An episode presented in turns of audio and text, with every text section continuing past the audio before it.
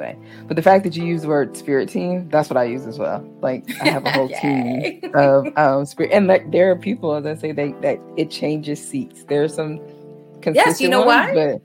But, hmm. when when I'm reading, if you notice when you're reading, I'll have different energies that come through me, and sometimes Yeah. what I call a spiritual spanking, and they'll be like, blah blah blah blah. I'm like, you know.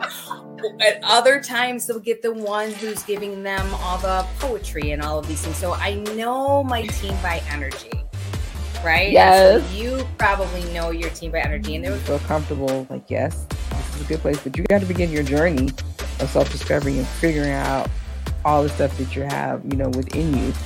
But yeah, there are some coaches that I, you know, you get that energy feel like you have to be dependent on me. Like you have to come to me. every- And it's mm-hmm. like, that's disempowering. We're all have a direct line and connection. It's just if you're taking the time to learn more about that and make that connection stronger. And as your, as they say, as your light or your channel widens, mm-hmm. they'll give you more and more. Like, okay, more and more will come. And we'll Right. just continue to, you know, expand.